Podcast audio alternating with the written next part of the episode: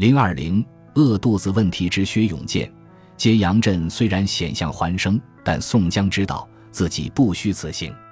他不但网罗了李俊等地头蛇，还收下了一个跟他一样浪迹江湖的兄弟，并大崇薛永。薛永祖贯河南洛阳人士，祖父是老种经略相公帐前军官，因饿了同僚不得生用，子孙靠卖药使枪棒度日。薛永是一个失落感很强的人，从娇生惯养的官家子弟沦落到盗取江湖上打把式卖艺的经历，让他尝尽了人情冷暖，世态炎凉。揭阳镇上，他左枪右棒，上拳下脚，一通表演之后，没一个人给钱，别说钱，连膏药都没人买。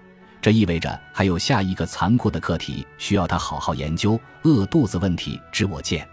薛永作为一个打把式卖艺的普通百姓，在屡次受到保护费问题的干扰时，不得不思考这样一个问题：同样是一双能打的手，为什么有的人，比如穆家兄弟就可以收保护费，而我就得打把式卖艺，还得不到钱？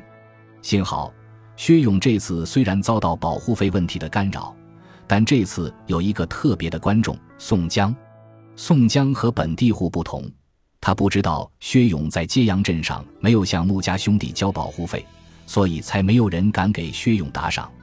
宋江这个外地人基本属于不明真相的群众。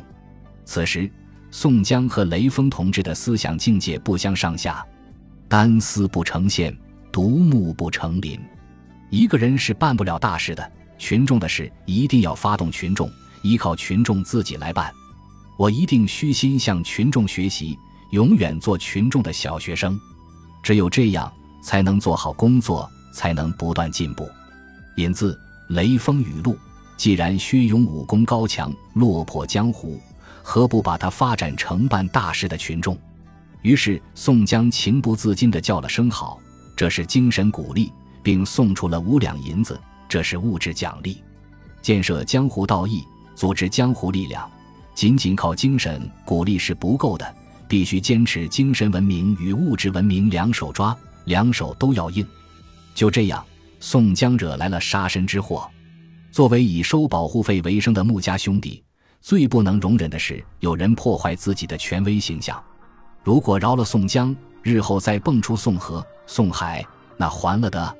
何况宋江这个人太明显了，他脸上刻着字，脖子上扛着枷。李俊大哥早就安排好了，让我们为难宋江，怎能让他跑了？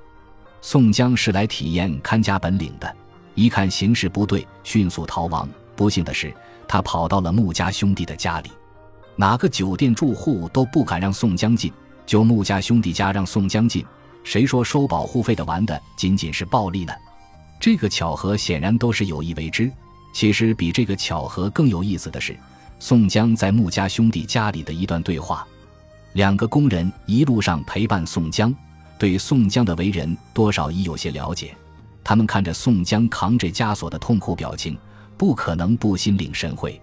于是在穆家兄弟家休息时，说了这样耐人寻味的一番话：押司这里又无外人，一发出了行家，快乐睡一夜，明日早行。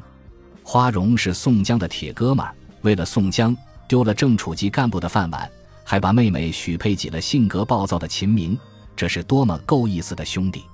同样是出于关心，花荣在梁山上要求人们把宋江的枷锁卸下来，结果宋江以国家法度为由，义正辞严地对花荣进行了批评。现在两个工人也要卸下宋江的枷锁，宋江却不再选择拒绝了。宋江道：说的是。试问在梁山喊国家法度的人，怎么到了公家公务员那里，偏偏要废除国家法度呢？宋江是如此的虚伪。写到此，我不能不佩服施耐庵先生那支犀利的笔。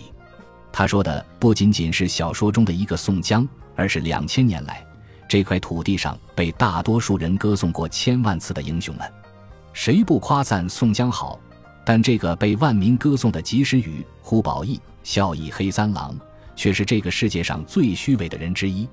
施耐庵先生为了说明宋江这路英雄的虚伪本性，还在揭阳镇安排了这样一节，可谓用心良苦。当宋江即将要被张衡弄死的时候，处在绝境的宋江终于说出了心里话，他仰天长叹，早知如此的苦，全且住在梁山坡也罢。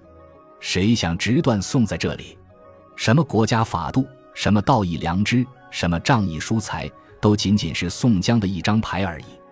我们应该记住的是，收买了无数人心的枭雄绝不会干舍生取义的傻事。用鲁迅先生的话说，他们是一群聪明人。聪明人是可怕的，他最终得到了他想得到的东西，除了人心之外，还有穆家兄弟的一盘金银，以及张衡在穆弘庄上央人修的家书，而他收罗的薛勇自然加入了揭阳镇上收保护费的群体之中。揭阳镇这一章以惊险悬疑剧开始，以大团圆剧告终，以真实的悲剧隐藏在施耐庵的笔下。字字写来都是血，十年辛苦不寻常，诚哉斯言。